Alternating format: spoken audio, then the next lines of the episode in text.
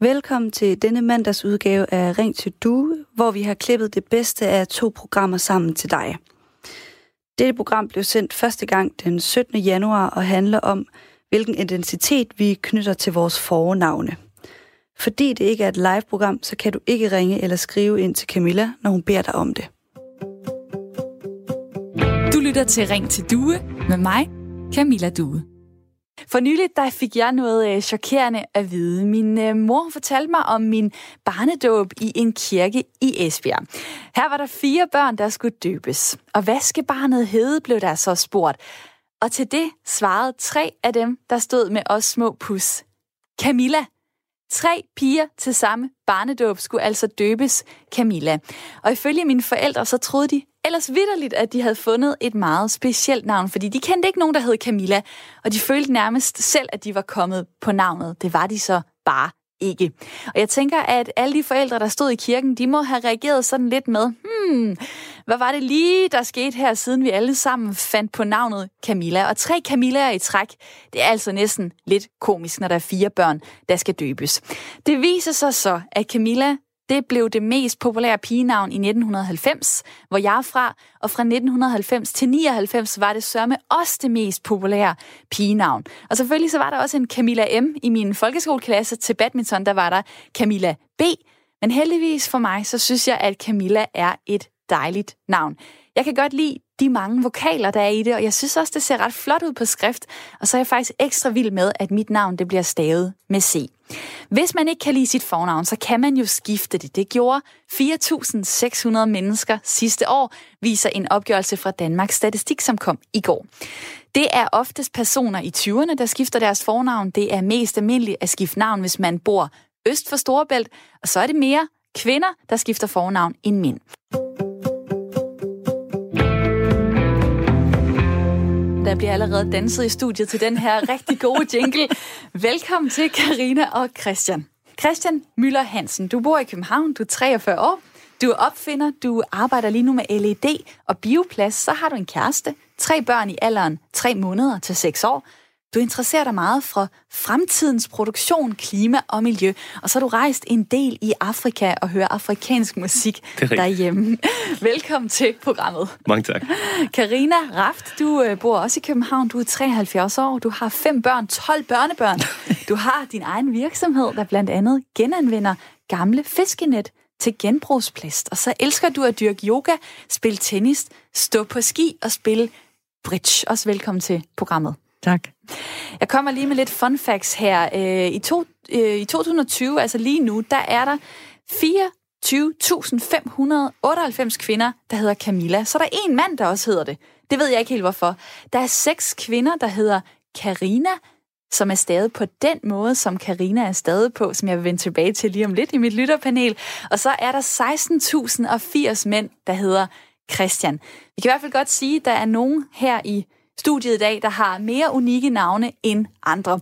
Christian, på en øh, skala fra 1 til 10, hvor 10 er det bedste. Hvor glad er du så for dit fornavn? Altså, det må være en klar nier. Nu har jeg ikke valgt det selv, men øh, hvis jeg skulle have, have valgt noget andet selv, så havde det blevet svært. Det er jo et kongenavn, hedder Christian, og øh, det er jo også øh, et, et navn, som ligesom er fagnende.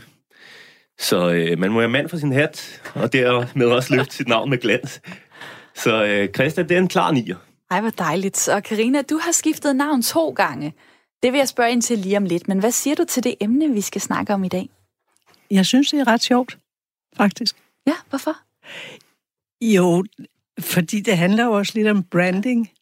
Øh, I forhold til, øh, du kan bare tage de skuespillere, du tænker på først og fremmest, de har tit et navn, der er interessant. Og folk, øh, de fleste skuespillere i udlandet får deres navn lavet om til noget, som de selv synes er spændende. Så det har jo noget at gøre. For mig er det også lidt kunstnerisk. Øhm, jeg gider ikke hedde det, alle andre hedder. Så. Og det glæder mig til at høre mere om lige om lidt. Og jeg tager lige et, uh, en sms her. Uh, Stine er så dejligt et navn. I er så søde, jer Stiner.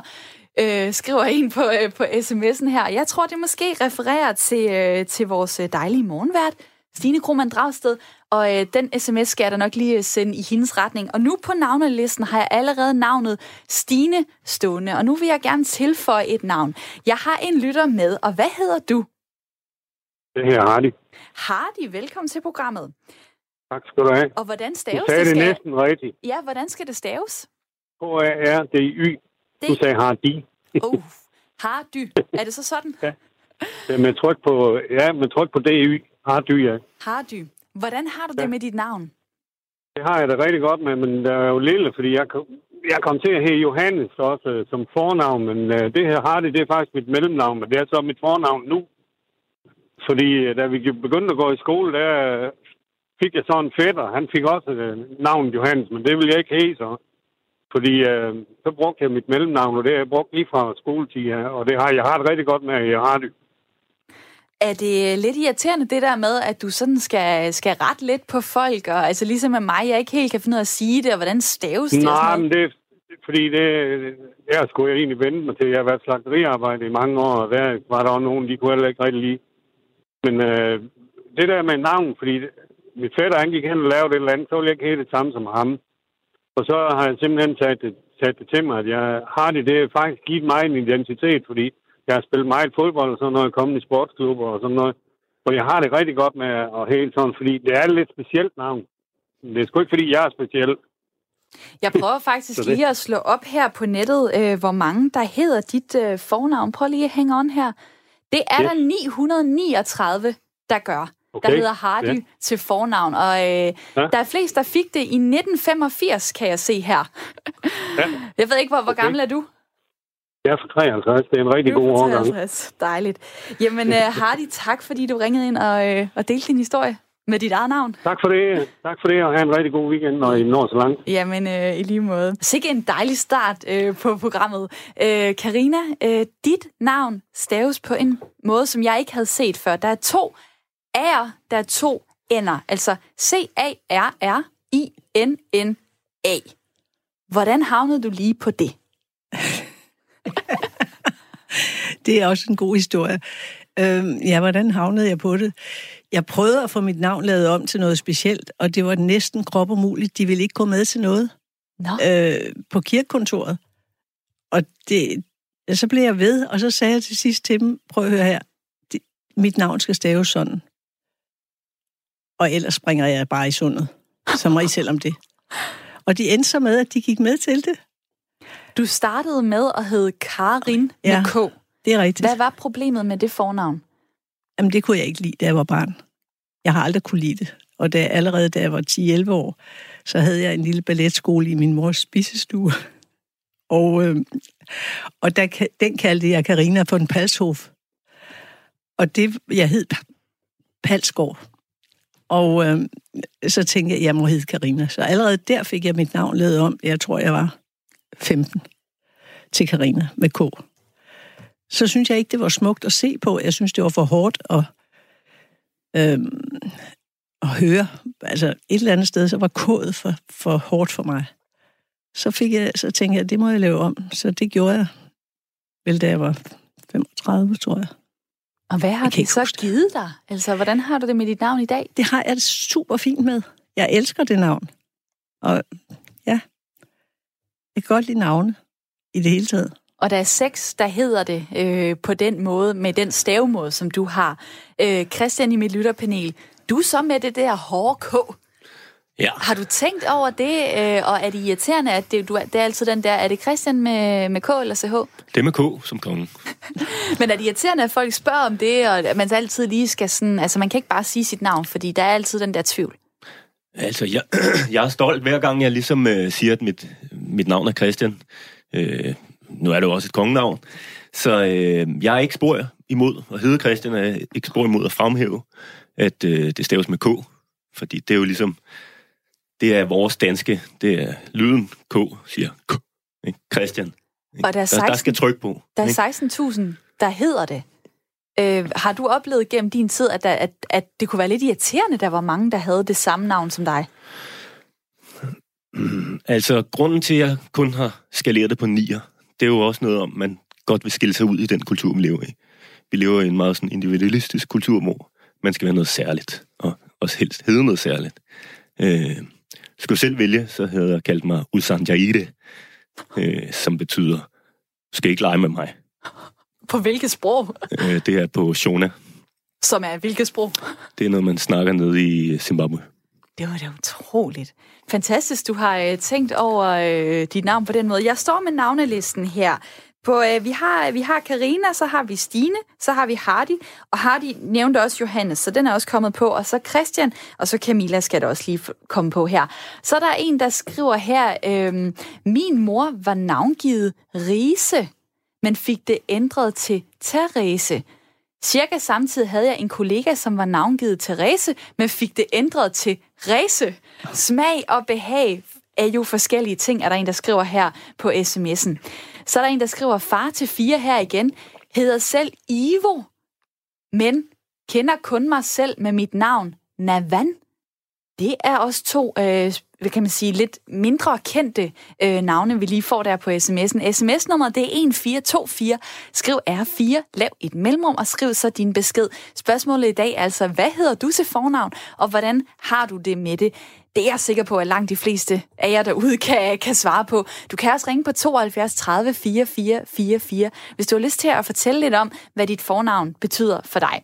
Lige lidt uh, fakta her. Det koster 505 kroner at få ændret sit øh, fornavn, mellemnavn eller efternavn, og det øh, gør man øh, online inde på borger.dk ved at logge ind med sit nem ID. Så er der nogle navne, der er godkendt, og der er nogle navne, der ikke er godkendt. Man kan finde alle de godkendte navne inde på Ankestyrelsens hjemmeside ast.dk. Og øh, så kan jeg jo sige, at der er faktisk nogle regler for fornavne, Karina. Jeg ved ikke, om det var nogle af dem, du stødte ind i. Altså, hvad, hvad fik du at vide? Hvorfor måtte du ikke stave det, Karina, med to R'er og to N'er?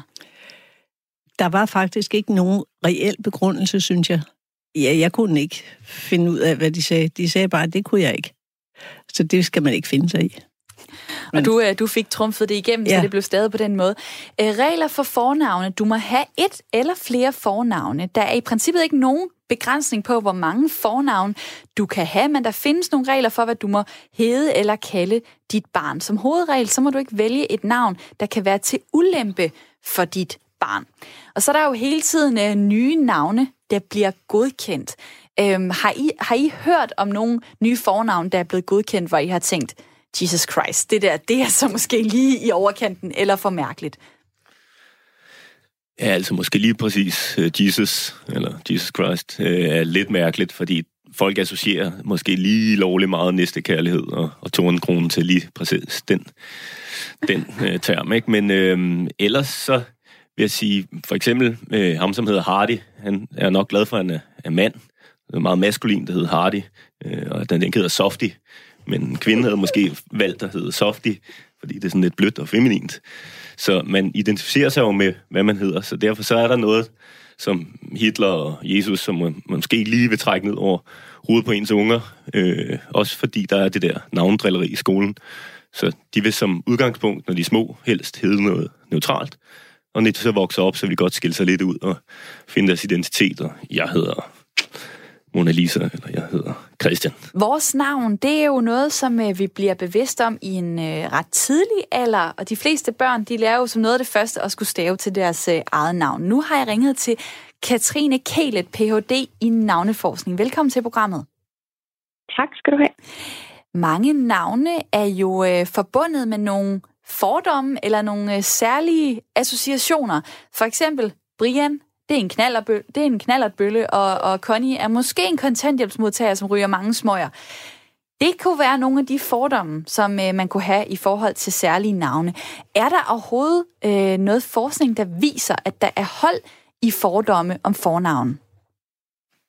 Øhm, altså, man ved i hvert fald, at, øhm, at især de her engelske navne, også dem du nævner, ikke? altså både Brian og Connie, det er, øh, det er så nogle, øh, nogle navne, der, der stammer fra, fra engelsk øh, kultur. Øhm, og det, de har rigtig længe været sådan forbundet med, med sådan øh, lavsociale associationer. Øhm, altså, ja, både der er de her engelske navne som Brian og Kenneth og Alan, og så er der så nogle øh, sådan, øh, engelske kælenavne, de her, der ender på Y og IE, som Johnny og Ronnie og og for pigerne Connie og Annie og den slags. Øhm, altså i virkeligheden, så, så var den slags navne knyttet til, øh, til borgerskabet, da de kom til Danmark i, øh, i 1800-tallet. Men så, altså siden dengang, så har, det, så har de meget været knyttet til arbejderklassen, og så øh, øh, er det ligesom fortsat på den måde. Og vil det så sige, at der er er der forskning, der beviser det, eller er det fordi, at når man så har et vis fornavn, så øh, er der rigtig mange i samfundet, som putter de mennesker i en social klassebås, hvis man kunne sige det sådan? Ja, altså man kan, altså når først der er hæftet sådan nogle fordomme på et navn, så sidder det jo rigtig godt fast, ikke? Og det er jo, altså øhm, folk vil jo, vil jo øhm, vil jo vælge nogle navne, der passer til den livsstil, de selv har, og de vil for alt i verden lade være med at vælge nogen, som de synes øh, hænger sammen med en befolkningsgruppe eller en livsstil, som de gerne vil øh, altså, øh, distancere sig fra. Ikke? Så, så derfor så, så hænger sådan noget ret godt fast. Øh, altså, man kan sige for eksempel sådan noget som en Brian, altså det er jo virkelig blevet et fast udtryk, ikke? Som, som folk ved, hvad det betyder, og som du sagde med knallertbølle og øhm, Altså, men man kan jo også vente om. Altså, jeg, jeg læste på et tidspunkt en artikel, øhm, hvor nogle forskellige Brianer blev interviewet om deres navn. Øhm, og her øh, var blandt andet øh, Berian Holm, den tidligere cykelrytter, med. Øhm, og han sagde noget om, at det havde ikke været det letteste navn at bære på osv. Øhm, men der var også en anden, der sagde, at det faktisk var, han synes, det var positivt at have sådan et navn, fordi så så kunne man kun overraske positivt. Altså, så har folk lave forventninger, når de møder en, og så kan det kun øh, ligesom gå fremad derfra. Ikke? Jeg kigger lige på mit øh, lytterpanel. Øh, Karina, navnet Brian, hvad sætter det gang i op i dit hoved? Øhm, ja, det sætter jo gang i nogle ting. Jeg vil sige, at efter at Brian Laudrup kom til, så har det ændret nogle ting for mig. Øh, fordi det var absolut ikke et navn, jeg kunne lide, da jeg var ung barn. Men jeg synes, eller jeg tror på, at Brian Laudrup har ændret opfattelsen af, hvad Brian er, for det er jo også noget fuldstændig latterligt at putte et prædikat på som bølle. Det, men... er det, det er det nemlig, og det er heller ikke sjovt at sige i radioen, men jeg tror alligevel, der er mange, der kan tænke det derude på en eller anden måde Helt stadig, at det, det ligesom hænger fast. og nu har jeg jo så heddet øh, Camilla i, øh, i snart 30 øh, år. Hvis jeg nu for eksempel tænkte, jamen, jeg vil hellere have et andet navn. Jeg vil for eksempel skifte navn til Solvej. Hvad ved vi så i forhold til forskning om, hvordan øhm, det bliver taget imod, når man laver et, et navneskifte? Hvad siger du til det, Katrine? Øhm, jamen, det, det, altså, navne er jo en rigtig stor del af vores identitet. Altså, både for os selv og for dem, vi omgiver os med. Så det er jo altså, det er noget, der er rigtig svært at ændre på, ikke? Altså, i folks bevidsthed. Øh, fordi at, at navne bare er flettet rigtig meget sammen med de personer, vi er. Øh, altså, vi ved jo også, at altså, du ved, hvis folk øh, kalder dig noget forkert, hvis de siger Camille i stedet for Camilla, eller omvendt, ikke? Altså, så kan man jo godt blive lidt fornærmet over, at, at, øh, at navnet ikke øh, bliver sagt rigtigt, og øh, altså, ja, det kan være svært, når andre skifter navn, men, men for nogle har det jo stor betydning at skifte navn, og at folk, de, øh, de så husker at kalde dem det nye, og altså, det kan virkelig være forbundet med sådan et... Øh, med sådan en øh, ny øh, drejning, ikke? Øh, som deres liv tager. Og, altså, altså, det er sådan... Øh, det er sjovt, du det, siger det. Det kan have rigtig stor betydning. Lige her i, øh, på min skærm, der er jeg selv kommet til at skrive Camille i stedet for Camilla. Det er en tastefejl, mm. men det, øh, det gør ondt i øjnene lige nu, faktisk. Ja, Så øh, ja, ja. jeg tror heller, jeg må lukke, øh, lukke ned for det her interview og sige tak for din tid, Katrine ja. Kælet. Selv tak. Der kommer mange sms'er lige nu, og tak for dem. Der er en, der skriver her, jeg hedder Inger, og det er OK. Jeg er født i 1946, men jeg gik i klasse med fem Kirstner. Jeg har lige slået navnet Inger op. Det er der 18.363, der hedder. Og øh, det, er faktisk, det var faktisk mest i, i, øh, i 85, at, øh, at Inger toppede. Øh, her var der 16 nyfødte piger, der fik navnet Inger. Nu vil jeg også gerne uh, sige hej til en lytter, der er med på telefonen. Og hvad hedder du?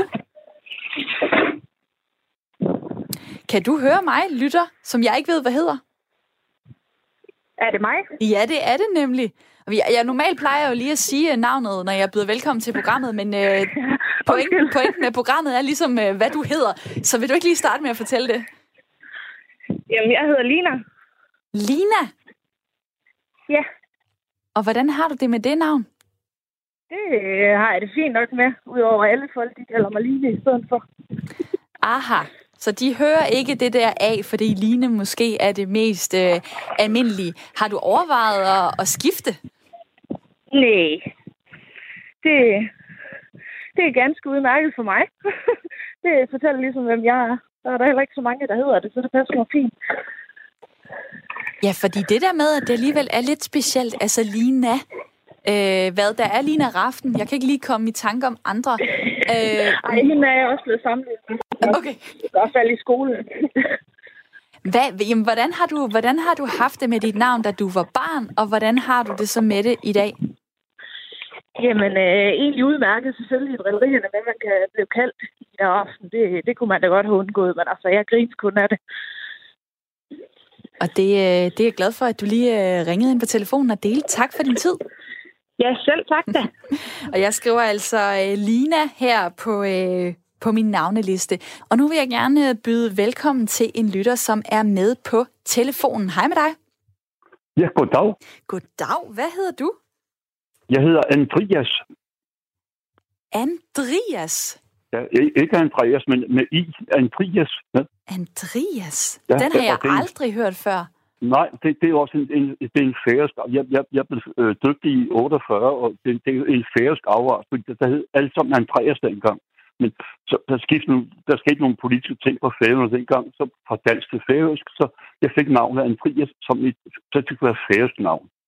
Så, okay. og der, der er meget få, der hedder det. Jeg ved, jeg ved at der er nogle stykker, der hedder det i Danmark, men der er ikke ret mange. Der er 37 danske mænd, har jeg lige slået op, der hedder Andreas til fornavn, ja. og det toppede faktisk i 1997. Det kan jeg høre på din ja. stemme. Det, det, var, det er ikke der, der du er fra i hvert fald. Men hvad, hvad har dit øh, navn så betydet for dig, øh, sådan gennem øh, dit liv? Øh, flere ting. Øh, altså, for det første, at folk har svært, når, når, når de spørger, hvad jeg hedder, så siger Andreas, jeg siger, hvad, hvad hedder du, siger det så, fordi altså, de, de kender ikke navnet, så altså, det, det, det er en ting, men, men altså, jeg, jeg er glad for det, fordi det, jeg har det, så jeg altid følt det som, det, det er sgu mit navn, ikke? Og, og, og det, det, jeg godt kunne lide. Og så har jeg tænkt på det, nu, jeg hørte starten af udsendelsen, og så tænkte jeg på, med, med jeg har det med, jeg, fra E'et, det kom til I, og så tænkte jeg på, mine, jeg har nogle børn, de tvillinger, det hedder Stine og Simon, der er også med I, begge to med I i. Mine forældre, de hedder Ingeborg og Sigmund, de er også med I i. Og, og, øh, og, og, og så hele vejen igennem, det der navn, den bogstav I, det, det, er, det er gået igennem hele vejen igennem. Men jeg er glad for mit fornavn. Og øh, Andreas, øh, du kan jo ja. lytte med nu, fordi at nu tager jeg en, øh, en ny øh, lytter på, og så skal vi høre, hvad, øh, hvilket navn, der kommer frem der. Tak, fordi du ringede ind. Hvem er det så, jeg har med på, øh, på telefonen her? Du har Ilona. I? Og jeg skruer lige ned for radioen. Ja, det er bare i orden. I Lona? Ja. I I-L-L-O-N-A. er ja. det et navn, du har fået, eller et navn, du så øh, har taget senere? Jeg Nej, jeg døbt det. Og jeg skal altid stave det, fordi nogle navne staves med I-L-O, men mit navn staves I-L-L-O-N-A. Hold da op. Er du glad ja, for dit jeg, navn? Ja, ja, ja, for der er ikke så mange, der hedder det, men jeg synes, at jeg skal... For det første, så hed jeg Lone som barn, fordi det ved jeg ikke hvorfor, men de kaldte mig altid Lone. Men som voksen tænker jeg, nej, nu vil jeg hedde mit navn. Og så, for jeg skulle altid stave mit navn, og så siger jeg, jamen, så hørte de, at jeg hed Lone, ikke? Men øh, nej, jeg hedder Ilona, og, og det er sjældent, og jeg tror, det er ungarsk. Der er 41 i, andre, øh, der hedder det. okay. øh, ja. I, i, 19, I 1922, kan jeg huske, min mor har fortalt, der var der en, en øh, skuespillerinde, der hed Ilona Wieselmann. Og jeg havde en skolelærer, der altid kaldte mig Wieselmann, fordi han sammenlignede mig med åbenbart med skuespilleren. så ja, så det, jeg ved ikke, om det er der, jeg, jeg har fået det, men øh, det er meget sjældent i hvert fald. Og nu, ja. er det, nu er det kommet øh, på min navneliste her. Mange tak, fordi du ringede ja. ind til programmet. Jamen, det var så lidt. Jeg hører videre. Jamen, tak, det gør du bare endelig. Og nu skal vi have nogle nye navne her på uh, listen. Der kommer rigtig mange sms'er. Jeg prøver at nå så mange af dem, som jeg kan. Der er en, der skriver her, min mor og far hedder, øh, eller min far og mor hedder Bjørn og Bodil. Jeg hedder Bjarke. Mine to lillebrødre hedder Birk og Bue. Det har haft høj underholdningsværdi, når vi gik til fest. Så der er en, der skriver her, min bror hedder Johnny, men det staves Johnny, altså D-J-O-N-N-I. Min far fik opgaven omkring registrering og kunne ikke stave. Hilsen en anonym. Nu skal vi have et øh, 4 minutters nyhedsoverblik, og så er jeg tilbage. Det er blevet tid til nyheder her på Radio 4. I løbet af ingen tid kan en video eller et billede af et intimt øjeblik ende uoverskueligt mange steder på de sociale medier og på internettet. Det kan have store konsekvenser for både offeret og krænkeren, og derfor lancerer regeringen i dag en kampagne, der skal oplyse unge om digitale krænkelser. Men en kampagne er langt fra tilstrækkelig. Sådan lyder det fra paraplyorganisationen Digitalt Ansvar, der repræsenterer aktører, som arbejder på at bekæmpe digitale krænkelser det er rigtig positivt, at man fortsat ser, hvad kan man sige, sætter fokus på, på området, for vi ser stadigvæk sager. Vi ser, at der er flere, der anmelder, og vi ser også, at der er flere, der kommer til os som en organisation, der, der rådgiver offer. Øh, men det er ikke nok. Vi bliver nødt til at have noget lovgivning også på området. Det mener vi i hvert fald, fordi i de her sager, der går det enormt hurtigt, når først nogle delinger eller billeder er ude på nettet, så spredes de som en steppebrand siger Ask Hesby Krog, der er næstformand i Digitalt Ansvar. Organisationen de foreslår, at der indføres lovgivning, som forpligter sociale medier til at reagere hurtigere. Det vil hjælpe med at bremse delingerne af det krænkende materiale tidligere. I Frankrig og Tyskland er der i dag lovgivning, der stiller de største sociale medier til ansvar. I Tyskland skal åbenlyst ulovligt indhold fjernes inden for 24 timer fra det opdaget eller anmeldt. Ligestillingsminister Mogens Jensen lancerer lancerer kampagnen på vegne af regeringen. Det er hans overbevisning, at det først og fremmest handler om oplysning og digital dannelse. Så vi skal øh, med den her kampagne øh, simpelthen øh, forsøge at nå ud til de unge med budskabet om, at øh, digitale krænkelser er øh, ulovlige og kan føre til øh, ja, faktisk meget hårde straffe, hvis man medvirker til det eller selv øh, gør det. På flere partier i Rød Blok har dog presset på for at få lavet lovgivning, så sociale medier som eksempelvis Facebook og Instagram står mere direkte til ansvar, og det afviser Mogens Jensen ikke. Og så er det muligt, at der også er nogle øh, politimæssige redskaber, der, øh, der skal skærpes, øh, men øh, det, er, øh, det er justitsministeren, øh, der, der tager sig af det. Kampagnen med hovedbudskabet Digitale krænkelser koster skal køre på de sociale medier. Den henvender sig til folkeskolernes ældste klasser og unge på ungdomsuddannelser. Det har til synligheden virket at indføre klip i kørekortet for at bruge håndholdt mobil i bilen. Det skriver DR Nyheder. Tal fra Rigspolitiet viser, at der i fem måneder op til, at skærpelsen af loven blev indført den 10. september, blev rejst over 11.000 sigtelser. I de fem måneder efter den blev indført, er der blevet rejst knap 9.000 sigtelser med tilhørende klip i kortet. Det svarer til et fald på lige over 21 procent. Hvis en bilist bruger sin håndholdte mobil, mens vedkommende kører, koster det for uden et klip i kørekortet en bøde på 1.500 kroner. Derudover så skal man også betale 500 kroner til Offerfonden, hvis man benytter håndholdt mobiltelefon, GPS, tablets, computer med videre under kørslen. Siden starten af 1990'erne er middellevetiden for danskerne stort set steget uafbrudt. Det gjorde den også sidste år, hvor middellevetiden for mænd og kvinder steg med henholdsvis 0,31 år og 0,27 år. Dermed så er middellevetiden for mænd nu 73,9 79,3 år hedder det, og 83,2 år for kvinder, det viser tal fra Danmarks Statistik. DMI de varsler i dag om forhøjet vandstand flere steder, særligt i Jylland. Det er blandt andet omkring Kolding, Skive og Bilund, at man i morgentrafikken kan støde på vejspæringer på grund af vandmængderne. DMI de melder også om mere vand i vejret, nemlig byer flere steder og nogle steder også med perioder med lidt eller nogen sol. Og så bliver det også en blæsende omgang i dag med temperaturer mellem 5 og 8 graders varme. Velkommen tilbage til Ring til Due. Nu skal du høre highlights fra programmet, der handler om de små løgne. Det blev sendt første gang den 23. januar, og fordi det er en genudsendelse, så kan du ikke ringe eller sms'e ind til Camilla.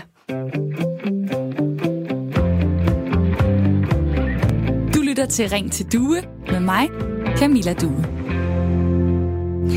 Hvornår løg jeg sidst? Ja, det er sådan cirka to dage siden. Og her skulle jeg mødes med min veninde Lone efter arbejde, og hun foreslog så, at vi mødte hinanden i et shoppecenter i Aarhus, så hun lige kunne få købt en gave. Og inden jeg fortæller den historie færdig her, så vil jeg godt lige sige, at øh, til slut der får du Lones reaktion på min løgn, for jeg har nemlig ringet til hende ærligt sagt, jeg kom til at lyve. Nå, men tilbage til historien. Vi, øh, vi har aftalt at ses omkring kl. 16.30, altså halv fem, men så allerede kvart over fire, der skriver hun til mig, at hun er i shoppecenteret nu, og det er et center, der ligger tæt på mit job, så jeg kunne bare gå direkte derover bagefter. Men jeg havde faktisk fået fri lidt før, så jeg var allerede hjemme, men det ville jeg ikke sige til hende, fordi jeg ville godt lige nå at tage en lille lur. Så da, da jeg så skriver til hende, øh, jeg kan være i centret klokken cirka kvart i fem, så ved jeg jo godt, jeg kunne jo i princippet bare gå derhen med det samme, men det vil jeg ikke. Og da, da jeg så når frem, så siger jeg så til hende, jamen jeg skulle lige hjem forbi og hente nogle gaver, øh, som jeg gerne vil bytte her i centret, og derfor så kom jeg så først nu. Men altså, det var jo en løgn. Jeg var jo hjemme, og jeg tog jo bare gaverne og gik ud af døren. Men det var fordi, jeg prioriterede at tage en lille lur, fordi jeg var så træt. Og ja, det er ikke særlig sjovt at, at indrømme den her løgn. Det er en lille løgn, men alligevel så er det bare så dumt. Og øh, nu skal du så høre, hvad Lone, min veninde, øh, siger til, at jeg løg over for hende. Det er jo aldrig rart, tænker jeg, fordi jeg, jeg bliver lidt i tvivl, om du egentlig kan stole på mig. Det er mest den følelse, jeg får, er negativt. Men jeg kan godt se, at det er, sådan, det er din samvittighed, det ligesom påvirker, så det skal være det, du har det godt med. Det skal bare ikke være sådan, at man så alligevel får dårlig samvittighed bagefter, for så synes jeg jo et eller andet sted, det er dumt at have løjet. Fordi jeg synes jo, det er, det er lidt svært ja. at sige over for en veninde, altså over for dig, at jeg har ja. løjet over for dig. Altså det føles jo mega ja. pinligt, hvor at hvis jeg, du nu ikke havde opdaget det, eller jeg ikke skulle fortælle mm. det, så var det jo bare gået ja. i glemmebogen. Men det der med at sige det, det, det, det er mega pinligt. Ja. Altså. Helt sikkert. Det at sige det, kan jeg godt forestille mig, er, er pinligt jo. Men det er også derfor, jeg tænker, så hellere fortælle sandheden, fordi i hvert fald som, som venner skulle man jo gerne kunne acceptere hinandens valg, ikke? Og hvis du, du havde behov for at tage en lur, jamen, så, så skal man jo acceptere det, ikke? Søde, søde Lone, som selvfølgelig også tilgav mig, fordi at historien slutter nemlig lige med det her klip. Kan du tilgive mig, hvis jeg fremover siger sandheden? Så tilgiver jeg det, ja. Og det var ikke noget, jeg pressede hende til at sige. Vi skal snakke om løgne i dag i Ring til Due. De hvide, de sorte løgne, de små og de grove af slagsen. Og det er fordi, jeg har set et klip fra den nyeste udgave af DR's program Detektor, som har inspireret mig til den her snak. Her har Detektor fanget skuespilleren Gita Nørby i en løgn, en lidt ældre en af slagsen. Gita Nørby har åbenbart flere gange fortalt, at den nu afdøde skuespiller Begitte Federspil grinte så meget, at Dirk Passer under en filmoptagelse, at en ambulance måtte køre hende på hospitalet med latterkramper. Det var dog ikke rigtigt ifølge Detektor. Men det er noget, som Gita Nørby har fortalt om i flere forskellige sammenhænge, så hvorfor har hun egentlig sagt det? Her er hendes svar til DR's program Detektor. Hvorfor skal tingene være så bogstavelige? Hvorfor? Altså, jeg kan da ikke huske, hvordan det sluttede. Så er det bare sådan noget, jeg siger.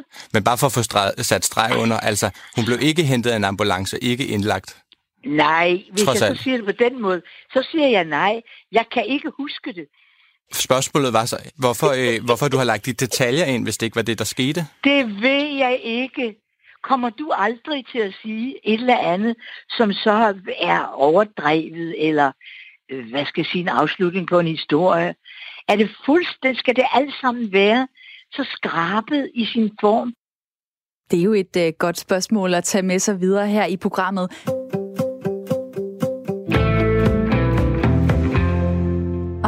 Skal jeg sige hej til mit lytterpanel. I dag er det Jens og Begitte. Velkommen til programmet. Tak. Tak for det. Jens Kjærgaard Jensen, du bor i Aarhus, du er 68 år, du er yes. arkitekt, du er far til fem, bor sammen med din kone, så har du rejst meget af dit liv, du har boet i Iran to år som barn, så kan du godt lide at løbe, spille badminton på hobbyplan. Velkommen til programmet. Tak. Birgitte Olesen, du bor i Aalborg, du er 56 år, du er kordegn og administrativ leder i en kirke, så er du gift, har tre børn, to børnebørn, du vil gerne være med til at nedbryde fordomme om folkekirken, så kan du godt lide at lytte til kormusik og starter dagen med en kop kaffe, slutter den af med et glas vin. Det, det lyder bare dejligt. Det er simpelthen sådan, det er. Velkommen til. Tak. Lyver vi alle sammen, Begitte? Hvad tænker du? Ja, det gør vi jo. Spørgsmålet er, om vi vil være ved det. Men øh, der er jo faktisk undersøgelser og videnskabelige af slagsen, der beviser, at øh, ja, det gør vi alle sammen hver dag. Er løgne øh, et problem, Jens? Du har jo lige selv bevist, at vi lyver alle sammen. Du løb over for din veninde Lone, da du skal møde hende. Øh, løgne er sådan et stort begreb. Altså det, man kalder sorte løgne, det at tale i modstrid med sandheden, det er jeg absolut modstander af. Men hvide løgne er for mig sådan et lidt gråt begreb. Og der er min, min holdning generelt, at dem, man er tæt på, ens børn, ens ægtefælle, ens nære venner, dem skal man ikke lyve over for. Heller ikke hvide løgne. Det skal du, det skal du heller ikke gøre over for Lone. Men dem... Og det har jeg lært. Og Jens og Begitte, I er med mig den næste time her i Ring til Due, som er Radio 4's samtale- og lytterprogram. Hele timen i dag skal altså ikke handle om Gita Nørby, selvom jeg lige spillede det her klip. Men jeg synes godt, vi kan starte snakken, fordi det er et konkret eksempel på en løgn, som er gal eller hvad? Der er en, der skriver øh, her på sms'en, nu må I simpelthen stoppe med at hænge en lettere dement kvinde ud i æderen. I er ikke et hak bedre end Radio 24 jeg regner ikke med, at øh, det er mig selv, personen øh, henviser til, så måske er det Gita Nørby. Og det er i hvert fald ikke meningen, at jeg vil hænge nogen som helst ud, men jeg vil gerne tage en snak om, om det er i orden at sige, at, øh, man blev kørt, at nogen blev kørt væk i en ambulance, hvis personen ikke blev det. Begitte, ser du det som en løgn, ja eller nej? Nej, en overdrivelse. For at pynte på historien, som hun selv siger. Og kalde Gita Nørby dement, det er også en det, det er også være... en løgn. Det er løgn. Sted, tænker jeg. Hvad øh, kunne du selv finde på at sige, øh, altså komme med den his, øh, afslutning på en historie, at øh, ja, og så skete der det og det på skiferien, og så var der en eller anden, der blev kørt væk i en ambulance, hvis det ikke var rigtigt? Ej, jeg, jeg tænker, at den er sådan lidt farfetched, altså den er måske lidt øh, overdrevet, men jeg elsker at fortælle gode historier, og altså jo mere man sådan kan male et billede for den lytter, man nu sidder overfor, øh, jo, jo, jo mere interessant bliver historien jo. Men ligefrem måske sådan at tage faktuelle ting, øh, som man, nogen bliver kørt væk i en ambulance, det tror jeg ikke, jeg vil. Hvorfor er det så egentlig i orden? Eller er det det, Jens, at, øh, at Gita Nørby lige putter den lille krølle på, øh, på his, hendes historie, hendes overdrivelse af historien? Jeg er helt enig med Birgitte i, at Gita Nørby gik over grænsen i den situation. Men jeg kan ikke tage helt afstand fra hvide løgne. Hvide løgne kan være en fortielse af virkeligheden. Hvide løgne kan være en måde at tage hensyn til folk, som man ikke vil støde eller genere. Men er det her en hvid løgn? Dit eksempel, ja. synes jeg ikke, hun skulle have sagt. Nej, okay. Vi tager lige Torben med ind i den her snak. Uh, Torben, som kører i en bil, kan jeg høre. Velkommen til programmet. Tak skal du have. Du synes, at uh, små løgne kan være trælse i hverdagen. Hvorfor nu det? Ja, men, men det, nej, det er ikke det, jeg siger. Jeg siger, at der er jo lavet en undersøgelse. En, en australsk øh, antropolog, der hedder Genevieve Bell, har lavet en undersøgelse, hvor, man især, hvor hun ser kigget på nettet, hvor vi, hvor vi lyver mere end 200 gange om dagen i gennemsnit. Altså, hvor det er små forbridninger, fordrejninger af en virkelighed, som, som gør, at vi i virkeligheden sætter hinanden på hårdt arbejde med at finde ud af, hvad i himlens navn foregår der omkring os. Og det er et af de store problemer. Altså bare en klassiker, det er, hvordan har du det? Jeg har det meget godt. Og så kan man jo se, at der er, det er ikke helt godt, men, men, men det er det, du siger. Så nu er jeg på arbejde med at finde ud af, hvordan har du det i virkeligheden? Når du går ind i en virksomhed, hvor, hvor en sælger skal over for sin salgschef sige, at den kunde er lige, som den er lige ved at være der, der pynter man også lidt. Og salgschefen siger så til direktøren, jamen den er lige ved at være i hus. Altså i det hele taget, så har vi det med hele tiden at, at pynte lidt på verden, eller ændre lidt på verden, sådan, så den er til fordel for os selv. Og det gør, at vi sætter hinanden på enormt hårdt arbejde med at finde ud af, hvad i himlens navn foregår der imellem os. Har du nogensinde prøvet, at du øh, tog nogen i at lyve, eller fandt ud af, at andre havde lovet over for dig? Ja, for sækomel. Jeg kan, nu har jeg arbejdet som psykoterapeut og har gjort det.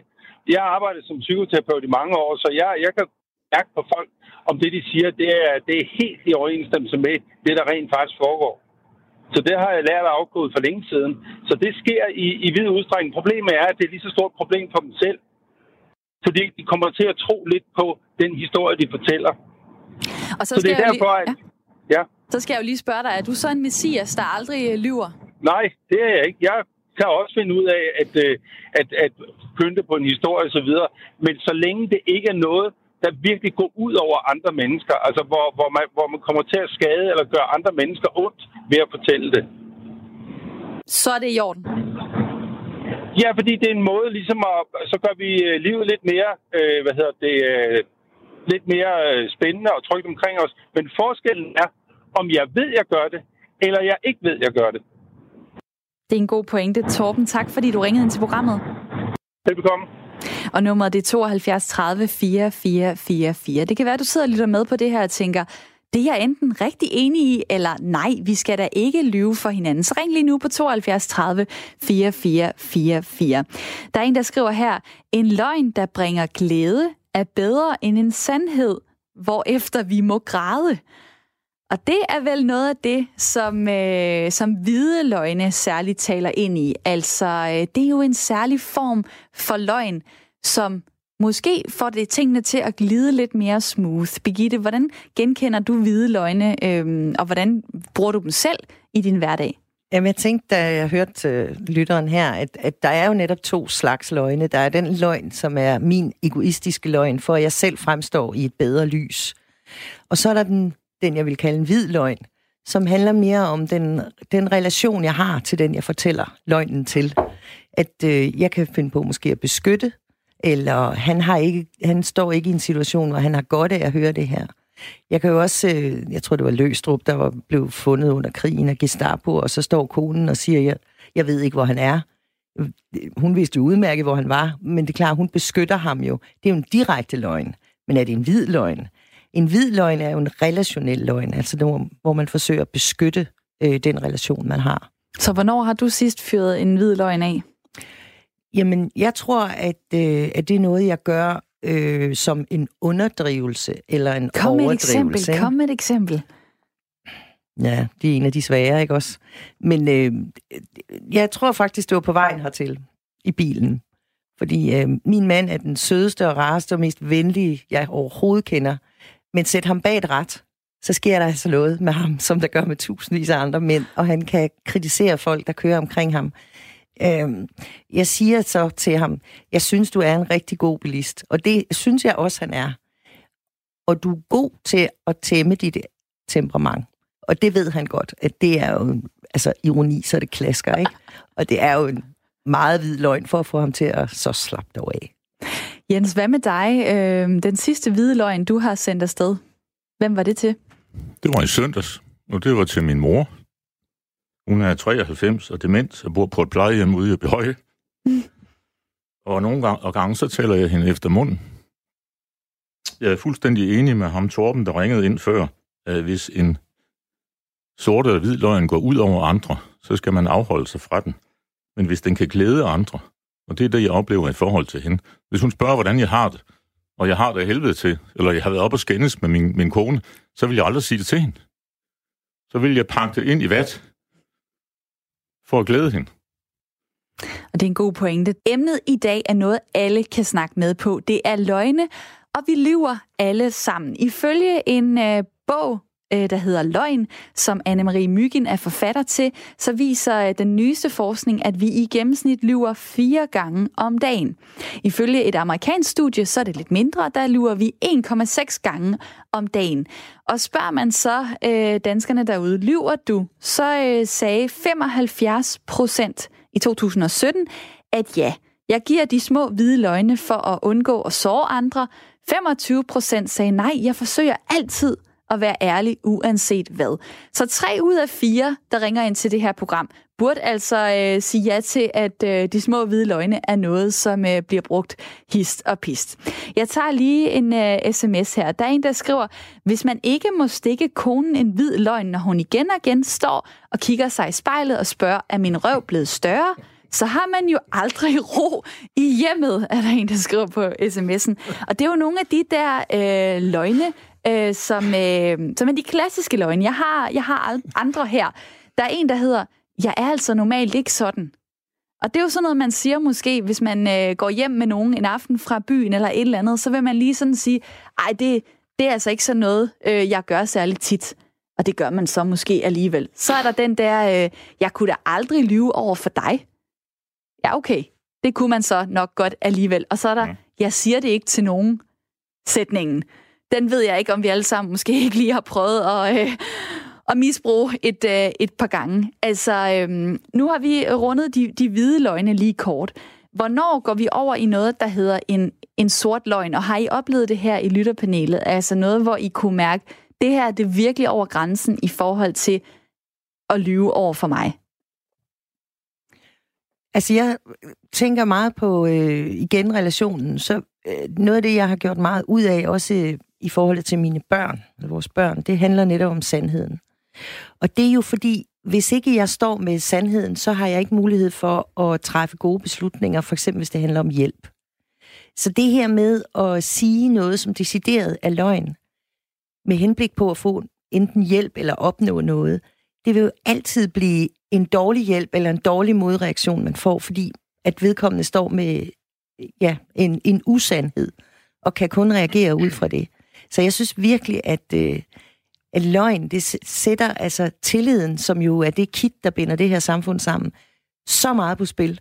Så vi skal virkelig overveje, hvornår, øh, hvornår vi tør at bruge en decideret sort løgn. Så jeg, for mig er løgn noget, ja, lort. Hvis man har, øh, hvis man har mange hvide løgne, som man fyrer af hele tiden til folk for ligesom at please dem, bliver de i sidste ende så lige så gale som en sort løgn, fordi man snart ikke ved, om øh, altså, hver anden sætning er noget, man kan sådan stole på, regne med, øh, som folk siger. Altså, jeg tænker på en hvid løgn, ja, hver tredje dag, jo jo. Men hvis det nu er noget, man sådan hele tiden benytter sig af for at plise andre, eller øh, mm. faktisk ikke ture ligesom at træde karakter eller sådan noget, bliver det så også et problem med de hvide løgne?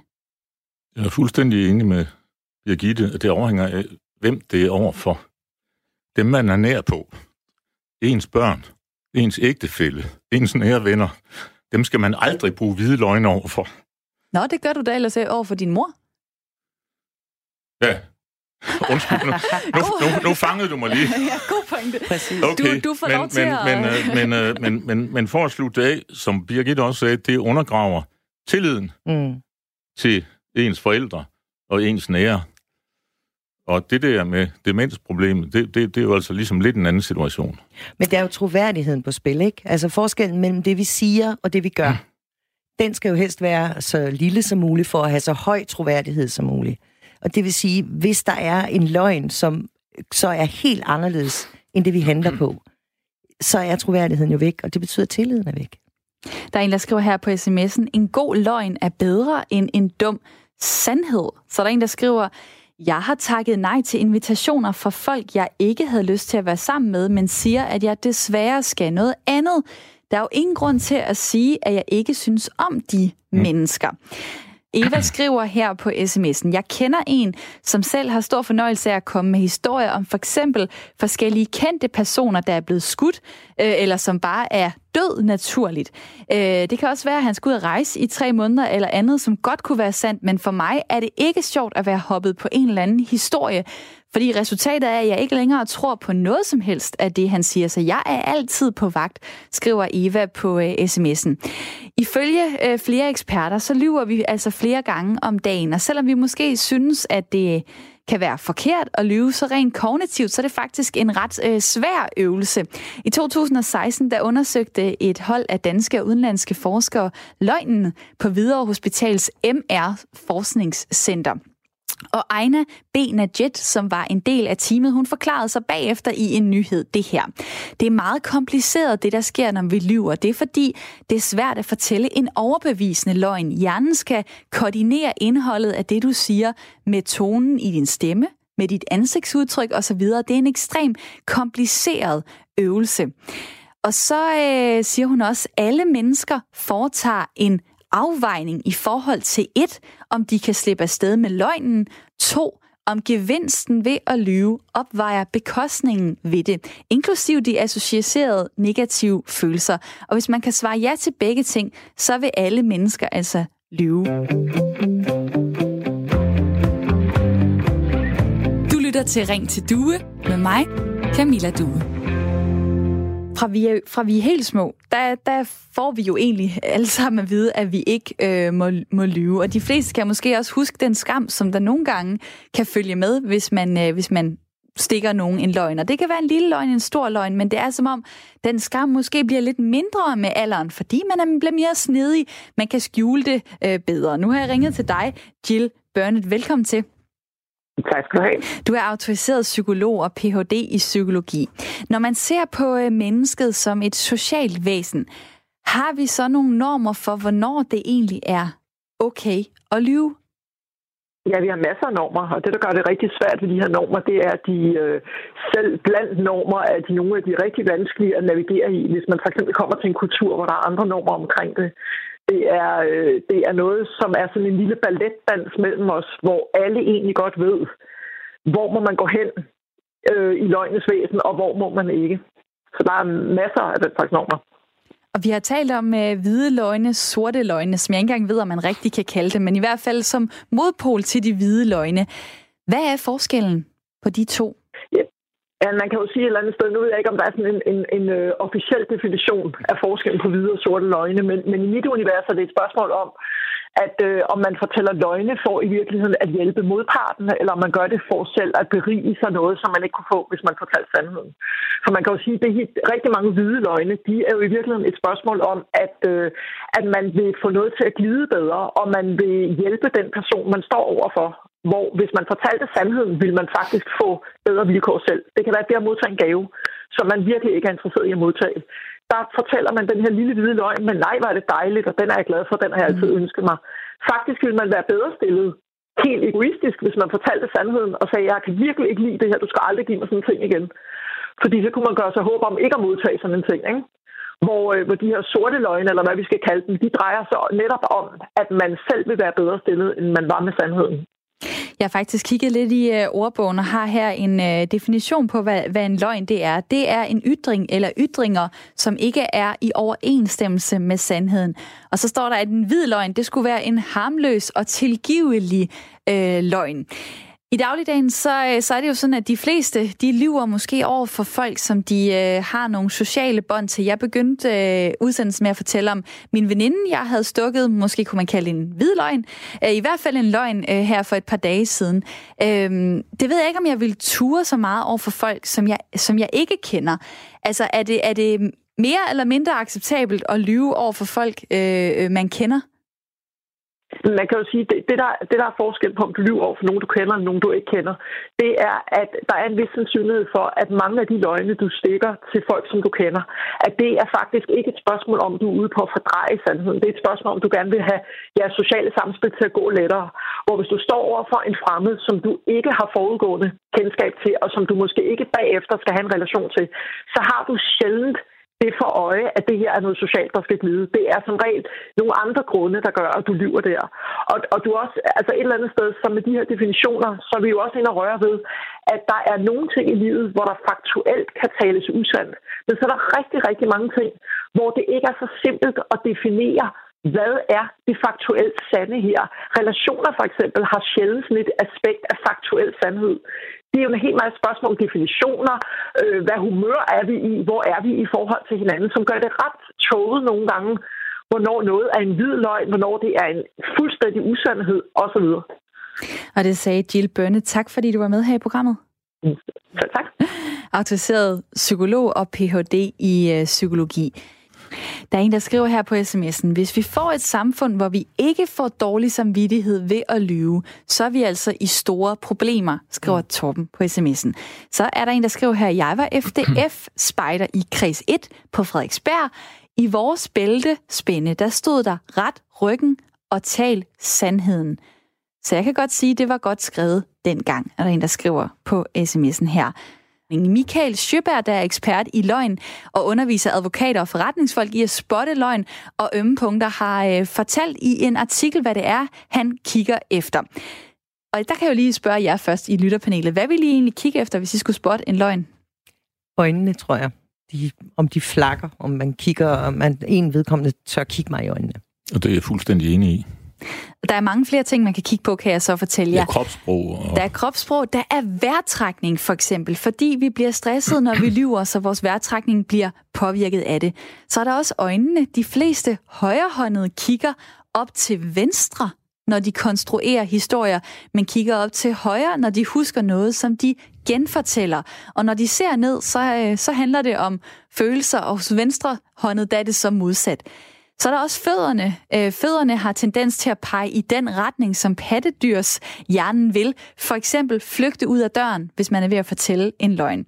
Så er der de, øh, så er der de svedige hænder. Øh, stressede personer holder også ofte fast i øh, en, et bord, en stol eller måske i sig selv.